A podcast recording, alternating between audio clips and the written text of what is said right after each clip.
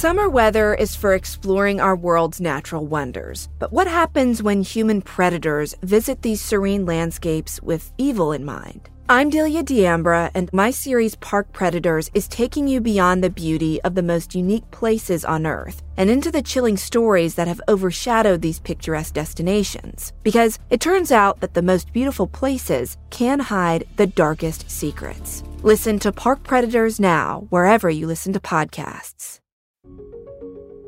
Presumed Innocent is the new Apple T V Plus limited series from executive producers David E. Kelley and J J. Abrams. Based on the New York Times bestselling novel and starring Jake Gyllenhaal, Presumed Innocent takes viewers on the mysterious journey of a Chicago prosecuting attorney accused of murdering a colleague. Affairs, obsession, and love come into play as he fights to hold his family together and save his life. Innocent or guilty, presume nothing. Presumed Innocent, streaming June twelfth, only on Apple T V Plus. This episode is brought to you by Progressive, where drivers who save by switching save nearly seven hundred fifty dollars on average. Plus, auto customers qualify for an average of seven discounts. Quote now at progressive dot com to see if you could save. Progressive Casualty Insurance Company and Affiliates. National average twelve-month savings of seven hundred forty-four dollars by new customers surveyed who saved with Progressive between June twenty twenty-two and May twenty twenty-three. Potential savings will vary. Discounts not available in all states and situations. This show is sponsored by BetterHelp. This year has gone so fast. So far in two thousand twenty-four, I'm spending more time taking longer walks, more time focusing on the positive. Therapy can help you take a moment, take stock of your progress, and set achievable goals. If you're thinking of starting therapy, give BetterHelp a try. It's entirely online, designed to be convenient, flexible, and suited to your schedule. Take a moment. Visit betterhelp dot com slash A O M today to get ten percent off your first month. That's better, H-E-L-P dot com slash A-O-M. I've never turned down an opportunity to keep what happened to him in the public's eye. Just be relentless. Be on that corner every weekend. Put flyers up if they got torn down. Do interviews. Do whatever I could think of. I wanted them to see my son, because there's always a possibility that the right person could be listening.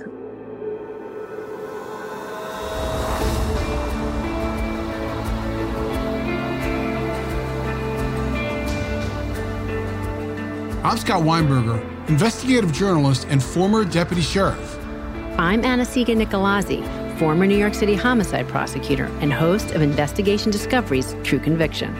And this is Anatomy of Murder.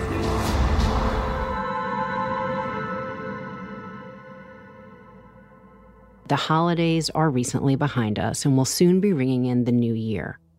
And while most will be ringing in the new year with new resolutions, there are those families that still see the years pass with no resolution in a cold case homicide. And it's with them that my thoughts are with, and with one particular family that we will be featuring today. You can tell by the title that this case is still, unfortunately, unsolved. But in that spirit of resolution, let's discuss it in hopes that in twenty twenty-three, they will get that resolution they deserve. My name is Deborah Flores. I am a mother of two boys.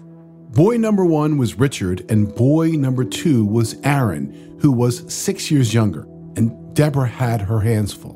My wardrobe became a pair of black pants and a referee shirt. I became a mom at a young age, and so it was a little bit difficult to learn the ropes, but it was definitely life-changing.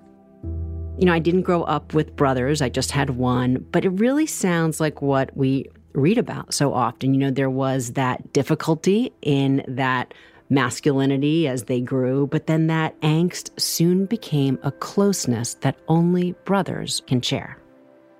They would hang out in the bedroom, laying on the floor, watching scary movies, and I can hear them upstairs, you know, screaming and just carrying on. And they had fun together. They had a lot of fun together.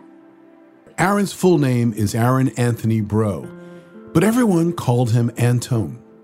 In April two thousand seven, Anton was nineteen years old, had just graduated high school. He went to Washington in Fremont, California, and his sights were set on soon heading off to Job Corps in Utah. I had gotten some advice from the person who was working on getting him to the Job Corps. And he said to me, when it gets close to the time that your son is going to be leaving, we always tell the parents this, you know, try to keep your son focused on the fact that they're getting ready to leave, you know, not let them go out and, you know, run around with their friends. He goes, the reason I'm telling you this is because it never fails. Right before some of these kids get ready to leave, something happens. As we both know, a nineteen-year-old is going to be a nineteen-year-old teen, you know, wanting to be with friends, especially when he knows he's going to be away for an extended time. It's, it seems very natural. I just wanted him to stay home and spend time with me and family because we're not going to be able to see him for a while. I didn't tell him what the Job Corps person told me. I just told him that, you know, just hang out here for the next week or so. And he didn't like it because friends kept, I think, calling him and saying, hey, let's hang out. We're not going to, you know, be able to do this much longer. Over the next few weeks, Deborah did exactly that. But that piece of advice, now looking back, foreshadowed what she would face on April twenty-ninth, two thousand seven. It was a Sunday. He finally came out of his room and he said, Mom, I'm going to go with my friends and we're just going to go play video games at the friend's house. And I said, I thought you were going to stay here and hang out with me. He said, Mom, I live here. I have plenty of time to be with you. He said, I won't be gone that long. I'm just going to go for a little while. He goes, I can't stand being in the house in my room like this. I need to get some fresh air. I need to get outside and get some fresh air. So, I mean, there was nothing I could do. And it was later that night that Deborah got a call. And I just remember being in the kitchen. It was one of my son's friends. And they said, I think you better come outside. I think someone just shot Aaron. I just dropped the phone and I ran to my boyfriend and I said, someone just called here and said to go outside because somebody shot Anton. And I ran. I ran towards the door. We didn't know what had been going on outside. We didn't know if there was any danger out there still, or I didn't care. I just wanted to get to my son. I couldn't believe what I was seeing. It was just lights and sirens everywhere. Fire trucks, ambulance. The street was blocked off. There was crime scene tape tied around everything. All the neighbors were outside. There were police just walking the streets with flashlights. So this is a really active crime scene in one of the busiest intersections in the city of Fremont. Police are trying to maintain the crime scene, grabbing as many potential eyewitnesses as possible to get any fresh information. What did they see? What did they hear? And at this point, police only knew they had a shooting victim, but nothing on a potential shooter or shooters. So you have police, investigators, onlookers, and they're all in front of this apartment complex that is just swarming. But the one person that wasn't amongst them was Anton. They wouldn't tell me anything. Where they took my son, not knowing if he was even alive. I tried not to think of the worst, only because I just couldn't process if that was the truth. I was just in shock. Have you ever seen the Charlie Brown cartoon on T V at Christmas time? the voice. It's not even words. It's just sound. That's what I heard. You know, in the way that Deborah is describing this, we've talked about this almost out-of-body experience before here on A O M. And I even think some have used the exact same analogy. There's a state of being that happens for some people either witnessing or learning of a traumatic event. It's known as TRACs, or trauma-related disassociation and altered states of consciousness. It is sometimes described as a mental escape when a physical escape is not possible, or when a person is so emotionally overwhelmed that they cannot cope any longer. And sometimes disassociation is like switching off. Some survivors describe it as a way of saying, this isn't happening to me. And in certain ways, I've always likened it to this fight or flight response. You know, you're there, it's happening, but your mind can't process it. So it really goes and is distracted by other things. Thing around me was just spinning really fast. I didn't feel anything. I was numb, almost too much for one person to even bear, because it's the most tragic, just horrific thing that can happen to a parent. It's not supposed to happen.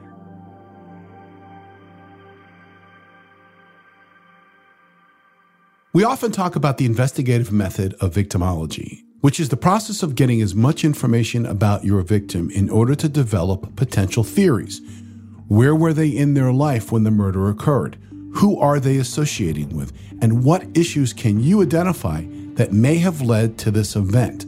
Obviously, just like in this case, the family would be the best source of information, and that is exactly where investigators began first. They had us go to the police station because they wanted to question us to see if they could find out if we knew why this would have happened. They asked, you know, what we did that day, where he was during the day, who his friends were. I had given them every name of every kid that I thought he ever knew and their phone numbers by the time they were even asking me for it. I wanted them to hurry up and do their job. After we were there for about several hours, they finally let us go. And so as Deborah and her boyfriend are at the precinct and answering every question that's being put to them, obviously in Deborah's mind, she is just clinging to that hope that her son, who's in the hospital, remember, is still alive. I thought to myself that a lot of people get shot, you know, and survive. So why should my son be any different? As Deborah was getting ready to leave, a detective did approach her who said he did in fact have information for her, but it was more than she could handle. One of the detectives told me that my son had died, and I just lost control of, of everything. He just said it. I wanted out of there. I said, let me out of here. Just let me out of here. I was so angry that I had been stuck there all that time while my son was in the hospital, and I had no idea when it had happened. Was he still alive when he got to the hospital? I don't know. Nobody's answering any of these questions for me, so I just collapsed. I couldn't walk. I couldn't say anything but sit there on the ground. Like, I couldn't even get up. They all helped me up. My boyfriend, my dad, and my best friend. So Deborah and her boyfriend make their way to the hospital as quickly as humanly possible. And when they get there, Deborah knows right where to go because she actually worked at the hospital. So she not only knows the layout, but she knows kind of exactly what happens in a situation like this. But this time she's on the other side of the counter. When you first walk in, there's a room off to the side, and they call it the quiet room. And that's where they put family members until the doctor comes to tell them that their loved one died. And it keeps them separate from the public. In the waiting room, you can't really hear them crying. So when we got to the hospital, we walked in. One of my coworkers came around to just stand there you know, she hugged me and then put me in that quiet room. And of course they say, well, it's for your own privacy. But I knew, I knew what it was for. I worked there. She knows all too well what it means when they're led in that room and told to wait. I don't know what came over me, but as soon as that door opened and the doctor walked in, I already knew because of the room I was sitting in, and I could see on everyone's face when I walked in because I know them all. Anybody who's ever worked in this capacity, someone responsible to make notifications to family members, will say it is the absolute worst part of the job. Even later in my career, I remember responding as a street reporter to a crime scene when a family member showed up only to learn that a loved one had been killed. Seeing that now as an outsider gave me an entirely new perspective of those notifications. The doctor confirmed it. He told me that he had been shot, and basically he died from blood loss. He bled to death. And I was so angry at him, I just remember yelling at him, you know, why didn't you save my son? Why didn't you give him more blood? Why didn't you take him to surgery? Why didn't you save my son? One of the nurses came in and she asked me if I wanted to see my son. And I said, of course I want to see my son. I started to prepare myself, but somebody stopped me and said, are you sure you want to go in there? And I was confused. Why wouldn't I? Why wouldn't I want to go in there? And apparently it was because of their efforts. There's sometimes, you know, things they have to do to try to save someone's life. And once you do that, I don't know how to say this other than to just say it, but you can't put them back together. So they made me stand there for a few minutes and think about it. I want you to just stand here for a few minutes and think about it. If you still want to go in, I'll take you in. Think about where you're at and what they probably had to do to try to save him. And is that the last vision you want of your son, to stay with you for the rest of your life? It wasn't. So sometimes I wonder if I made the right choice. Even the thought of having to make that choice is just so devastating. You know, but I absolutely respect the fact that she gave it that much thought and wanted to do what was right, moving on. And the world that Deborah is facing from that moment on, you can really just describe it with one word: dark. It is dark because her youngest has been taken by homicide. But on top of that, there's just this anger within her from being held back for those hours, answering questions by the detectives while her son was in the hospital, possibly dying.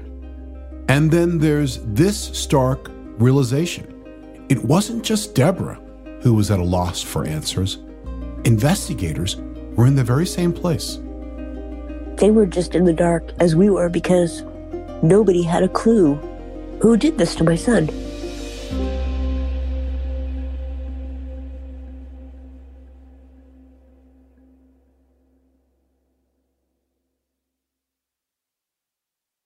I've always said that information is powerful, so I've got a question for you. Have you ever had the feeling that someone wasn't being fully truthful with you when you needed to do a gut check because you're pretty sure something wasn't adding up about someone's past? Well, you should turn to TruthFinder. Whether it is a neighbor or a random phone number that keeps calling you, TruthFinder has you covered. You can search for people by their phone number, address, name, email, and more. TruthFinder can be especially helpful for running confidential background checks on anyone you're planning to meet from online dating apps. If you're on a dating app, you need to be on TruthFinder as well. TruthFinder helps you identify potential threats so you can avoid them and protect yourself. I found the website at truth finder dot com easy to navigate with lots of smart tools and shortcuts. Critical information could be just a few clicks away. Go to truthfinder.com slash anatomy for a special Anatomy of Murder offer. That's truthfinder.com slash A-N-A-T-O-M-Y to access your special offer today. Busy parents have enough on their plates without adding your children's homework to the list as well.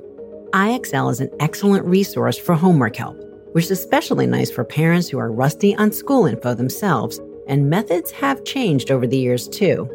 I X L Learning is an online learning program for kids. It covers math, language arts, science, and social studies. It's designed to help them really understand and master topics in a fun way with positive feedback. And you get one site for all the kids in your home, pre-K to twelfth grade. There's a reason why I X L is used in ninety-five of the top one hundred school districts in the U S. Backed by research, kids using I X L are scoring higher on tests.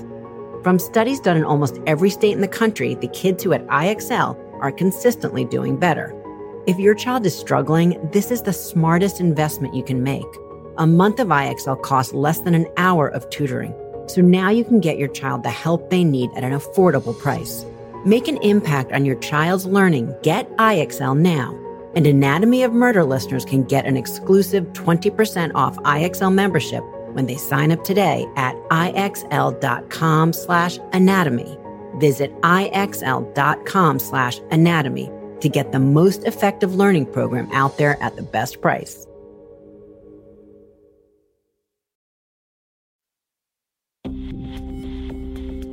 We've talked about the concept of victimology obviously many times before, but that's because that is so important in every investigation, and that's going to be clear here too, because we're the place that a person's death and that person's life really intersect. That really provides a roadmap to investigators, whether they're trying to figure out motive or even find the killer. Until this point, we know Anton was nineteen, heading to the Job Corps, and he had an older brother. But to potentially unravel more clues about his death, let's take a look into Anton's life. When Anton was little, he was so mellow and so quiet. I never had to worry that he was getting into anything. For pretty much all of Anton's entire life, he was never known to get into any sort of trouble, except for one time in school. One day, I go to pick him up from school, and the teacher says to me, you might want to have a talk with Aaron. They called him Aaron because he came to school today with his pants on backwards. You know, what's the reason that this kindergartner is coming to school with his pants on backwards? There used to be this group. I don't know if you've ever heard of them, but they're called Kris Kross. He loved them. And their gimmick was they wore their pants backwards.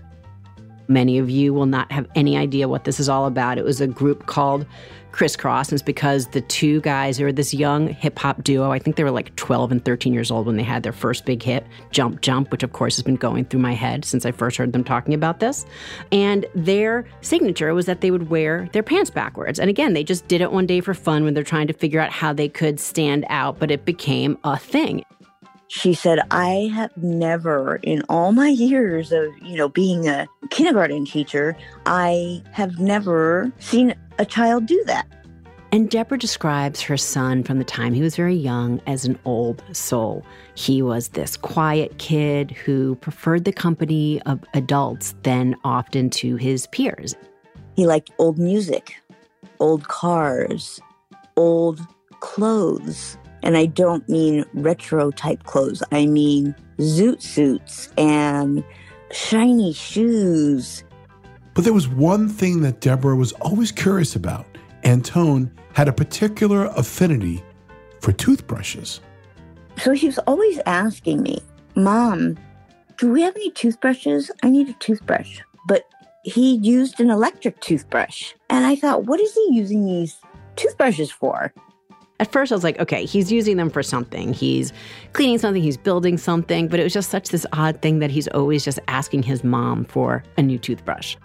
So he would clean all of his shoes with a toothbrush. He had this thing about always looking crisp and clean and just always looking nice. If that's my biggest worry, then he can have as many toothbrushes as he wants. I call it, he was completely buttoned up, right? Someone who was sharp, someone who knew what it took to make a statement, and then, of course, excited about his hobby. I mean, Anton had, maybe let's just call it a passion, a passion for cars. That was his thing. His uncle owns a shop. They install hydraulics and things like that. But he would sit in his room and work on car models. And this hobby was going to guide him into what he decided would be his future career. You know, he wanted to be a mechanic. And so since he wanted that to be his career, he was working towards that. And that's why he decided to start Job Corps in Utah. In the beginning of a homicide investigation, the key is narrowing or eliminating possible motives. Was there a sign of robbery? No. Then you move on. Was he having some type of ongoing issue with a coworker or a friend? Is it about love? Is it about money? Or could it just be a random crime, one of those wrong place at the wrong time type crimes? There was nothing about him that would seem to compromise him in any way. Everything is on the table until it's not. Investigators would begin to look at Anton's plans the night of his murder. The night of his murder, he was getting together with a bunch of his friends, and they were going to hang out one last time that they might all be able to get together at the same time and just hang out at one of the kids' house and play video games and just, you know, goof around at the house. And nothing spectacular, just they wanted to just hang out with each other. Once you're through all the interviews and through your victimology, you have to start thinking about what other avenues can you go down investigatively to determine what happened on that night. And you have to look at the area. You have to look at, you know, is it a well-known drug area? Is it a well-known gang area? Could he been mistaken for a potential gang member? I'd never heard any of this stuff before. Where were these people getting this from? Were they just making it up? Were they just curious? But it made me think, if they're thinking that, how many more people are thinking that about my son?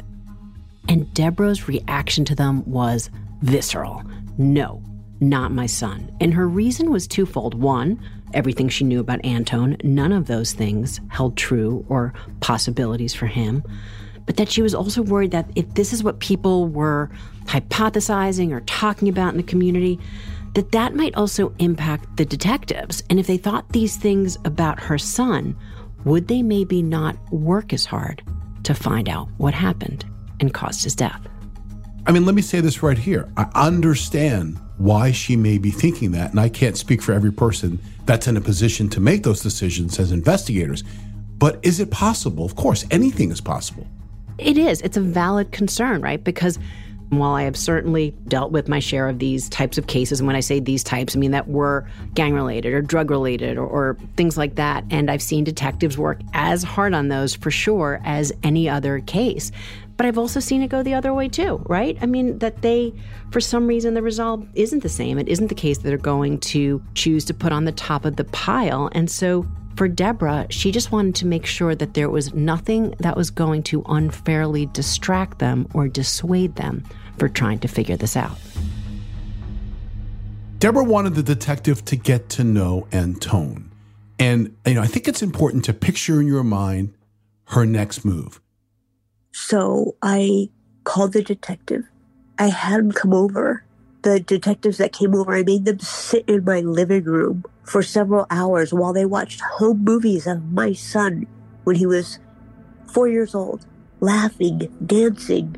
I made them watch it all over and over. And I told them, I said, this is my son that I want you to see, and this is how I want you to think of my son. I told them, I said, I'm hearing all these crazy things that people think my son was into, that he wasn't. So if they're thinking that, anybody could be thinking that, including you, I told them. And I don't want you to think of my son that way, because then you won't work as hard. You know, I've never heard of a parent doing that before with investigators, at least not like that. And, you know, just hearing her talk about it, it was just so incredibly powerful. I, I can say, like, I was like, stunned by sadness. I heart this. I respect this. Deborah was fighting for her son, wanting the investigators to get the clearest picture of really who Anton was. And they just looked at me. They said, we've never had anyone do this before. And it really showed by what she saw the very next morning. Those same detectives were out on the block, knocking on doors, speaking to people in the street. Were they planning to do that anyway the next day? Maybe. Or was it maybe that when they got up that morning, they remembered those home videos and they are like, we are getting out there right now to get working on this case. And Deborah wanted to be in full lockstep with those investigators. So as recap, Anton was murdered between eight and nine p.m. That's not the middle of the night. It was April. Sunset that day was just a few minutes before eight p.m. So while it was still nighttime, it wasn't really all that dark. And he was shot, remember, in front of his apartment complex, not in some remote, quiet area. So there's a strong possibility that there were people out there, which means that there were and are witnesses. But here's the problem that Deborah was facing. In a two thousand eighteen Washington Post article, talks about the phenomenon called pockets of impunity and the reasons why some cold cases don't get solved. And it boils down to a lack of community cooperation. I was a little angry towards some of my neighbors, and I couldn't imagine with that many people that no one saw or heard anything. With no answers and no witnesses forthcoming, at least to the police, Deborah decided to take matters into her own hands in the best way she could. So she and friends and family members, they literally took to the streets. It wasn't just with flyers, and yes, they did that too, posting them on streetlights and mailboxes and wherever they could, but they literally stood out there with signs. Dozens and dozens and dozens of signs, and we put them on sticks, and we stood out there from early in the morning until dark, just holding up these signs with the hotline for the police department or anonymous number they could call if they had any information. I have been in, involved in cases where we've distributed hundreds of flyers near or close to where a homicide had occurred, and there's a method on how you do it. You know, it's not just plastering the area to get coverage. It's when you make a personal connection to someone that may have seen something, and you go to an intersection where the shooting occurred, and you return to that intersection at the very same time of day, maybe even the same day of the week, to hand those flyers out. And here's the reason why. People normally commute, leave to go to work, and go home the same time of day. And usually they take the same route. So it's important that if they saw something and they didn't realize it was important, that the flyer can spark action, and there is somebody, a member of law enforcement or anybody, family member, who's handing that out, and there's a personal connection, and they know it is a real issue. And just one thing, one word, one sentence, really, could solve a cold case. But investigators got nowhere. Just more dead ends. Silence. Another cold case. And the case would go cold for years, until Deborah got news that would breathe new life into this investigation. So one day, the phone rings, and my boyfriend had answered the phone, and he comes running up the stairs with the phone, and it was Detective Blass. My name is Detective Jacob Blass. I work with the Fremont Police Department's Cold Case Homicide Unit.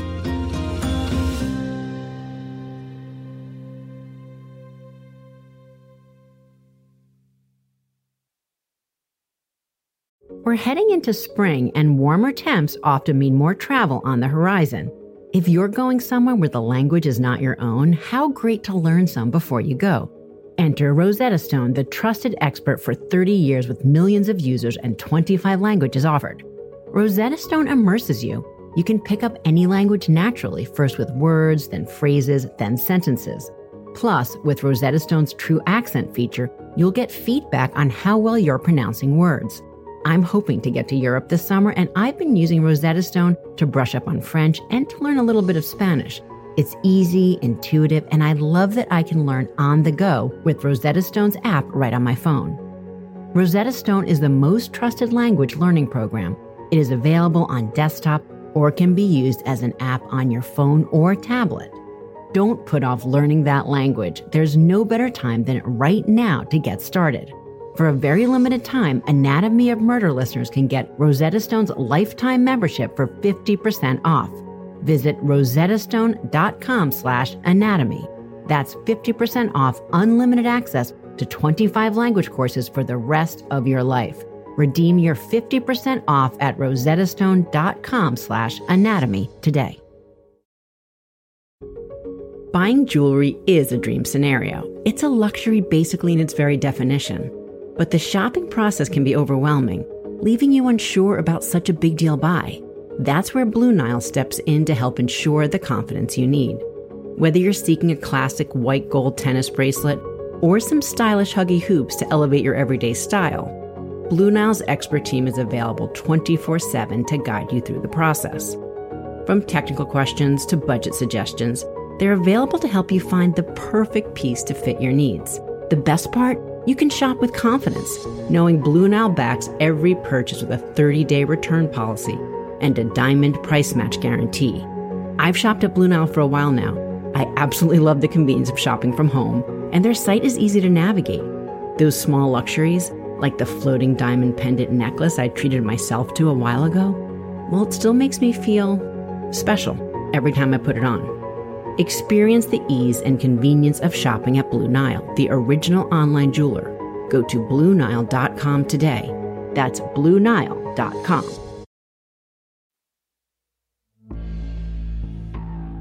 Before we hear from the cold case detective who works on this case, which is Detective Jacob Blass, and trust me, he does have keen insight on Anton's case, including new information that we haven't yet told you about. But again, we want to remind you it's an open investigation. And our goal here in A O M is, of course, always honoring the victim and telling their story.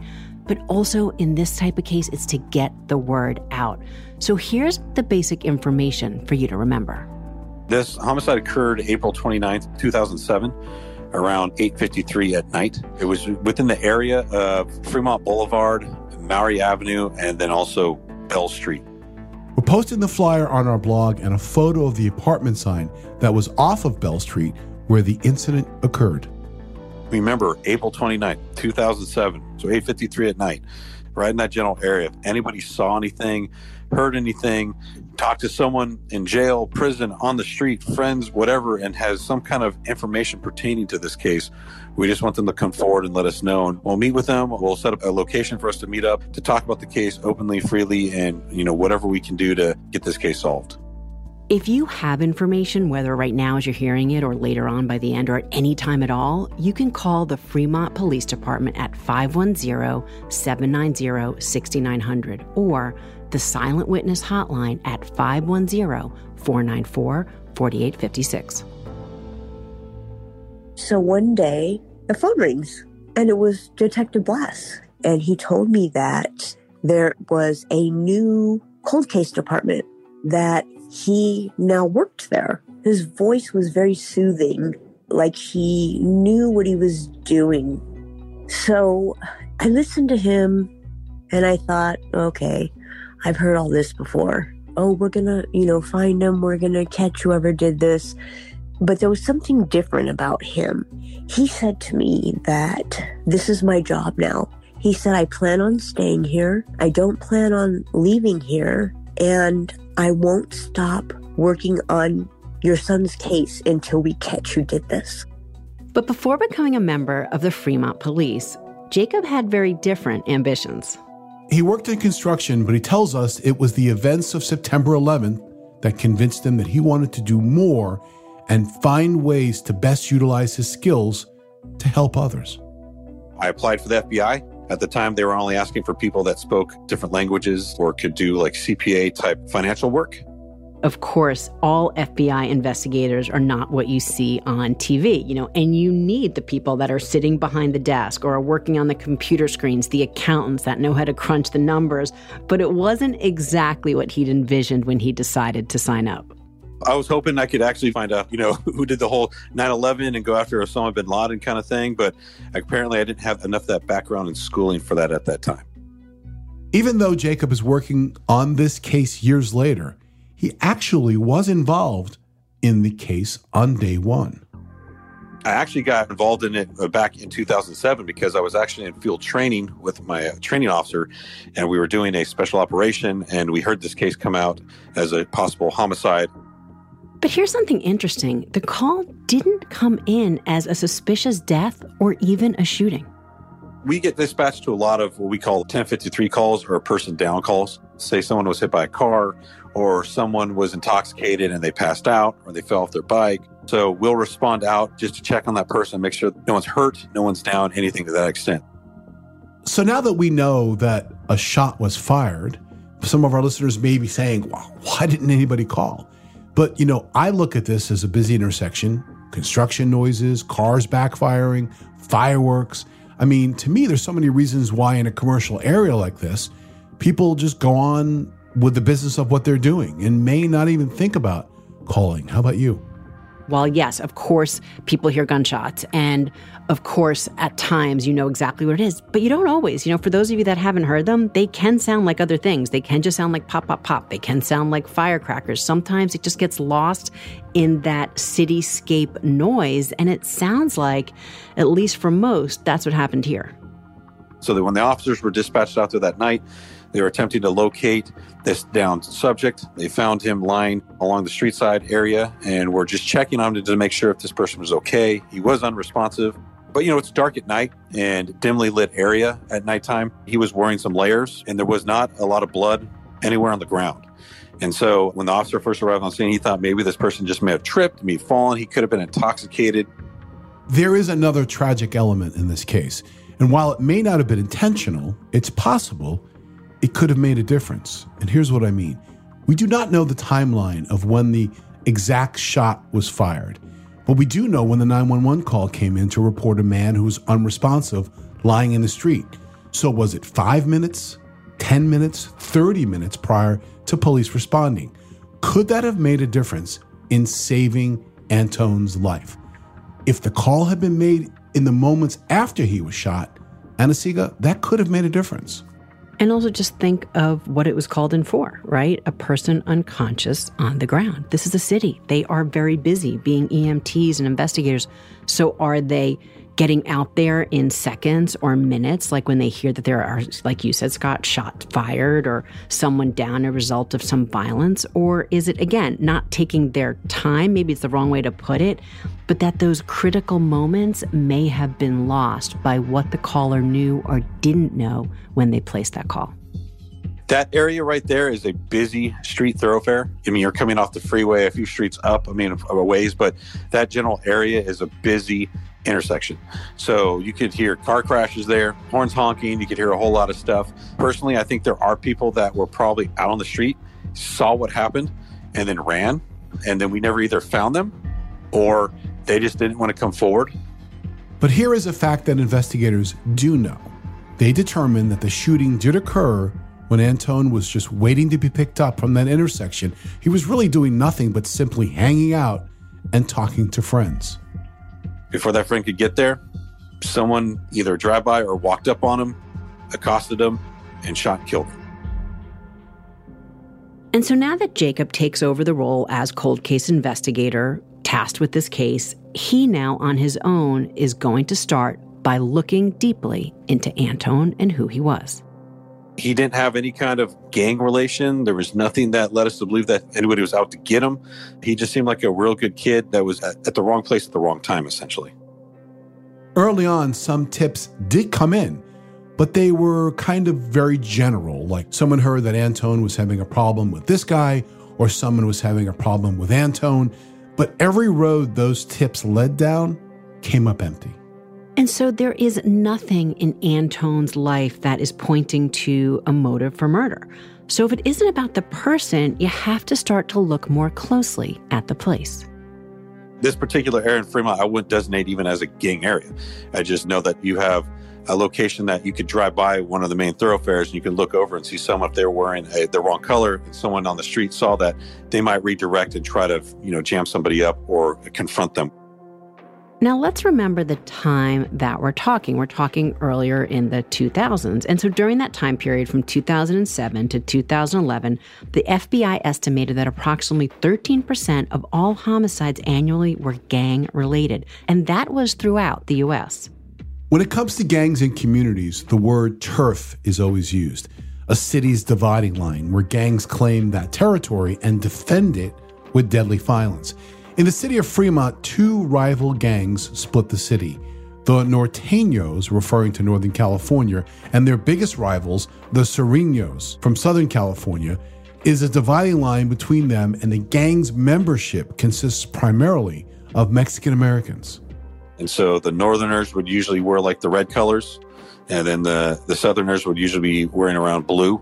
Back in the day, if you talked to someone that was a Norteño at that time, it would be hard-pressed to get any kind of information saying they were part of a gang. Back in the day, though, if you talked to a Sureño or a Southerner, they would be all proud about it and say, yeah, I belong to the Southern gang. I'm, I'm Sureño from L A. I came up here. This is where I live. So they'd be very apparent and upfront with you and be honest with you. So is there any credence to the fact that Anton may have been shot in some gang-related incident, or you know, potentially was he mis-ID'd at the time of his murder? You know, he was wearing dark colored jeans and a hooded sweatshirt, but nothing in the description displayed any type of gang colors that may have been misidentified.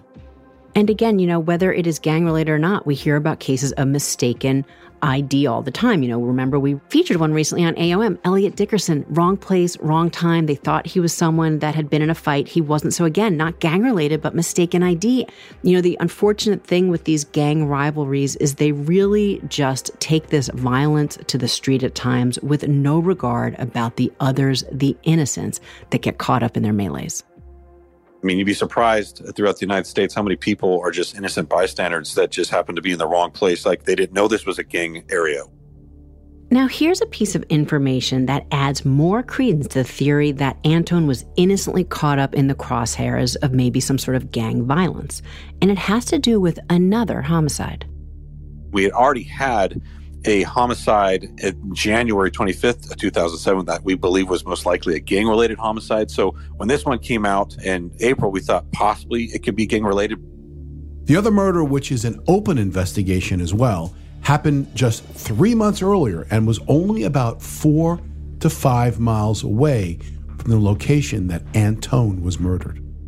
We had an individual who was uh, believed to have been associated possibly to uh, a Southern or Sureño gang, and it was believed that he possibly was being chased down and he was attacked by, we believe, possibly some Norteño gang members just because he was in, a, in the wrong area at the wrong time. He was struck in the head with an object and he later died at the hospital.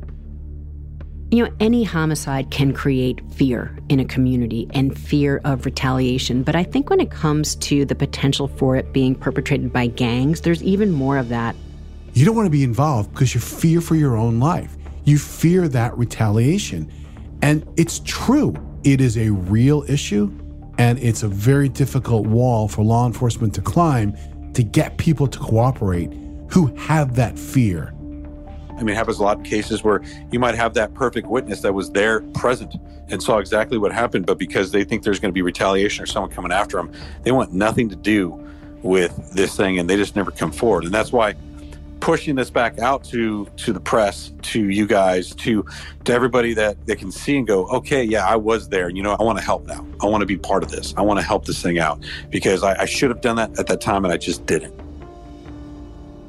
So knowing all these truths, one of the early things that Jacob did was try to incentivize people to come forward. And here's what he did. For decades, law enforcement has turned to reward funds. I was able to submit that to the governor's office, and Gavin Newsom's office approved it, and I got a fifty thousand dollars reward for that. With Deborah and the family, they had people that supported saying, hey, we'll, we'll put up money to cover whatever additional expenses that someone wants to bring to bump up the reward.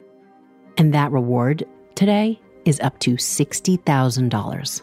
And here's why shining a spotlight on this case or any case like it just might help the investigation. It is because through this podcast and through you hitting play on your phone or wherever you listen to your podcast, it has reach. It has reach for people who may never have heard about this case before or didn't know Anton's name to now know it and to maybe know how, if they know something, they can help. And whenever Anna Siga and I and our A O M team have the opportunity to highlight a case that can make a difference, it's a real interest to us. And we hope it's an interest to all of you because somebody knows something. Imagine if this can go in front of, you know, millions of people in other parts of the states, the country, worldwide. Say, say someone's in the military now and they lived in that area at the time. And now they're across the seas and they love listening to your podcast. This could drum up something where they're like, hey, I know something. That I, let me relay this to my family or friends or get it back to the police department. Maybe they'll be able to relay a, a good tip for us to solve this case. Even people that are in jail that might be playing podcasts, believe it or not, if they have they have a way to listen to it, they'll listen to it in jail and they hear different things. And they like cold cases just as much as some of these other people just because they, they want to figure out how to not get arrested for something later on, you know? I literally cracked up when he actually went as far as to say that, you know, people in prisons, I mean, maybe they have information. And of course that's true. Well, I don't know that I'd ever actually thought to myself about people that are incarcerated listening to podcasts. I mean, it makes perfect sense, right? They have a lot of time on their hands and they have access to computers, which are authorized in law libraries. And I don't know how that works with what they can watch or what they can listen to necessarily. But it also is not uncommon to hear about cell phones being smuggled in. So people do have a lot of access, even when they're inside of prisons and jails. But if they have information, I'm sure Jacob and the Fremont Police Department would take that collect call. There is a sixty thousand dollars reward for any information, anything that leads to the arrest, identification, and prosecution of this person. And we're willing to go ahead with this and follow up with whatever leads we get until we find out who did this to Anthony as well as uh, to his family. You know, we were talking about this case and whether we're going to profile it at all. It doesn't necessarily have all the various legs or twists that we're able to give you on others, but that's exactly why we chose to talk about it today. Because this case, while it needs to be solved for Anton and his family, it represents so many that are out there. And what better platform do we have than to try to get the word out on those two, to all of you, our A O M community, who have showed that you are like-minded and care as much about these cases and the people impacted as we do. We're in the middle of the holidays. We are around families and friends, spending time with old connections and forging new ones. And during that time, you should talk about this case. Talk about Anton. Remembering him for the kid who would clean his shoes with toothbrushes and his love for cars. Let's see if those conversations sparks new leads and new information. And if you have information, you can call the Fremont Police Department at five one zero, seven nine zero, six nine zero zero or the Silent Witness Hotline at five one zero, four nine four, four eight five six. It's heartbreaking. I find myself tearing up whenever I talk to her just because she's such a great person. This shouldn't have happened to her and her family at all. It was so important for us to hear from Deborah because every word she had to say about Anton brings him back to life for us in many ways. And there was one story she said about her son that we just felt was appropriate to end with during this holiday time. It was Christmas time. We had gone to the mall. He was about four years old. And back then, they were selling these action figures, and the kids all went crazy over them. You could hardly find them in the store, and you could get on a waiting list. So we get the toy. Before we even got out of the store, he already had it out of the bag and was ear to ear, smile on his face. He was so happy. We walked out and there was a Marine standing there and he was very tall. There was a Toys for Tots barrel right next to the Marine. He said, "Mom, how come there's an Army guy standing in front of the toy store?" I said, "It's Christmas time, so a lot of kids aren't as fortunate as you. They don't receive a lot of toys or presents for Christmas. So people put toys in the barrel. They get delivered to kids that don't have anything. He stops. And I said, "What's wrong? Come on." And he looked at me and he turned around and he started running. So I went after him and he ran back to the toy store.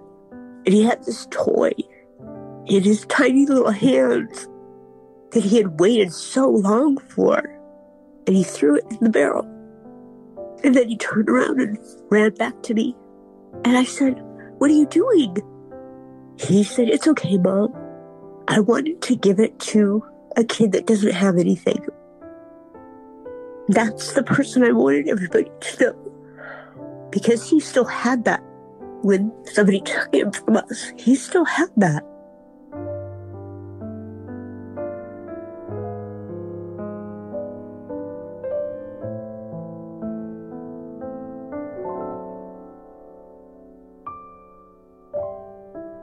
Tune in next week for another new episode of Anatomy of Murder. Anatomy of Murder is an Audiochuck original, produced and created by Weinberger Media and Forsetti Media. Ashley Flowers and Sumit David are executive producers. So, what do you think, Chuck? Do you approve? Get everything for your next project today at Menards. Johnson Level has been an industry leader for over seventy-five years, offering the finest levels, lasers, and layout tools. The Johnson Level eighty-five foot laser distance measurer captures length, area, and volume. And it also can be used in dusty and rainy environments. View our selection of Johnson Level tools on Menards dot com. Plus, check out the weekly flyer for many other great deals happening this week. Save big money at Menards. From muddy jungle paths to snowy trails to rolling sand dunes, the twenty twenty-four Nissan Pathfinder is ready to take you to some of the most phenomenal destinations on Earth. In a Pathfinder, it's more than just the arrival. The real excitement comes from the ride to get there. With seven drive modes, Pathfinder's available intelligent four-wheel drive is built for some of the most epic journeys. So chase bigger, better, more exciting adventures in the twenty twenty-four Nissan Pathfinder. Intelligent four-wheel drive cannot prevent collisions or provide enhanced traction in all conditions. Always monitor traffic and weather conditions.